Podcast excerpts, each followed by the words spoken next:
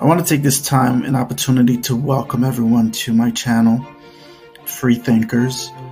Uh, this is a platform that allows us to discuss all type of topics, and usually we try to just just think outside of the box. So literally, there's no right or wrong answer or wrong reflection when it comes to um, this particular channel.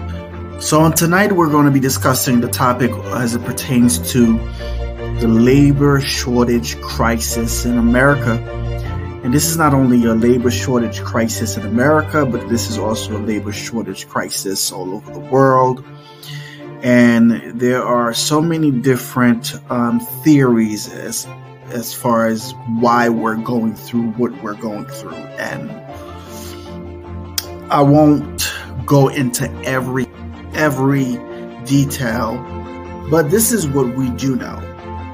What we know is that um, businesses uh, nearly everywhere in America says that they are uh, desperate for workers. But what we also do know is that the stat shows that job openings increased at 998,000 in April.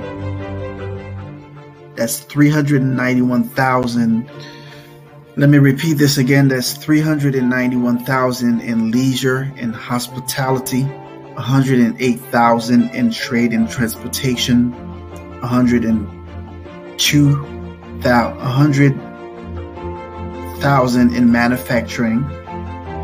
Um, and yet, uh, new hires only increased by a mere 69,000, which means that employers were only able employers were only able to fill one in 15 new positions. So there are so many theories as far as why we're going through what we're going through.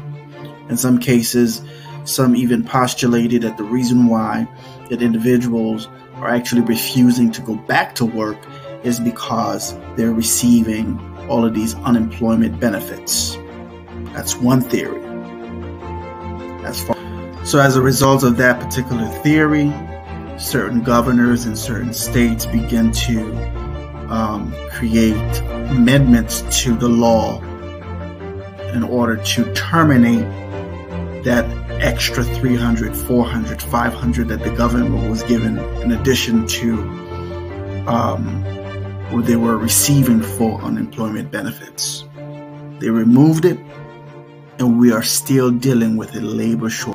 Second theory is, oh my gosh, all of this stimulus checks that these people are receiving, back to back checks um, for them, for their children, all this extra money and aid, they're not going to want to go back to work. Well, the stimulus checks have stopped, the unemployment benefits have been removed, and yet still businesses are struggling to hire the third theory says that what we're really struggling with is not a labor shortage, but it is a labor reassessment, which means that individuals are changing their minds in terms of their career path. Some have actually transitioned into different job uh, reassignments, and then others are considering that maybe this is not something that they want to do for the rest of their lives. In short, I must say that all of the theories seems to make sense. Whether are referring we're referring to labor reassessment or uh, just individuals receiving free money or uh, having uh, extra money in terms of the stimulus checks. I, I think that um, when it comes to this particular issue, it's not just one However, tonight I want to introduce a fourth topic in addition to all of the theories that are circulating out there. I want to talk about um, gig economy. And I strongly believe that one of the reasons why employers um, are struggling to find workers is because of is because of gig economy. So let me go into this real quick because I'm part of that uh, group. So here you have a system where you are your own boss. You have a system that allows you a level of flexibility in terms of scheduling. You have a system also that provides something that a nine to five doesn't provide, which is immediate reinforcement. Employers need to wake up to the reality that if I can drive for Lyft, Uber, DoorDash, Uber Eats, Instacart, and work eight hours or 12 hours and make 200 to 250 dollars and at the end of the night i can instantly cash that money out into my account now think about this i don't have to actually go to work for a whole entire week and having to wait for a paycheck a paycheck in two weeks what i'm experiencing with gig economy is immediate reinforcement, which means I work, I get paid. I'm my own boss. No one is telling me when to work. No one is telling me how to work. Positive, immediate reinforcement. I can choose to do DoorDash on Monday, do uh, Uber on Tuesday, do Instacart on Wednesday, while I'm driving for DoorDash, I can listen to music. I can be on my phone. I can watch movies. Whew. And then at the end of the night, I work hard and I make 150 or $200 and I'm cashing out my money on my time with my friend. But what about health benefits? Every single one of those platforms that I mentioned to you have created a gateway for their independent contractors to be able to enroll in their own health coverages. But what about re- retirement? I can go to Fidelity, Webull. I can go to any of those platforms and invest in my own invest in my own retirement account. What am I proposing here? What I'm saying is not that all these other theories that are out there are false. But what I am saying is that employers are now dealing with a giant. And this giant is called gig economy. And this giant this giant provides what I call quick reinforcement, flexibility, freedom, benefits. You don't have to sit and wait for a paycheck in two weeks. And most of these sign on bonuses that they're offering, you don't get that right away. You get that in 90 days. So, what am I proposing here on this channel? What I am proposing is that employers need to begin to reassess their reinforcement schedule. And in other words, in order for them to be able to attract workers to work for them, it has to go deeper than just a bonus that you're going to get in 90 days. This new generation has options now, and those options are not going anywhere with online, YouTube, gig economy, so many ways to make money, a level of stream of income that is increasing on a daily basis. So the, these are the giants that employers are competing against. So what is the solution? What is if you own a small business and you are an employer seeking to attract employee start looking at your pay schedule.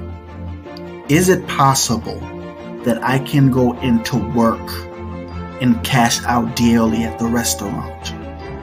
Is it possible that I can cash out every two days?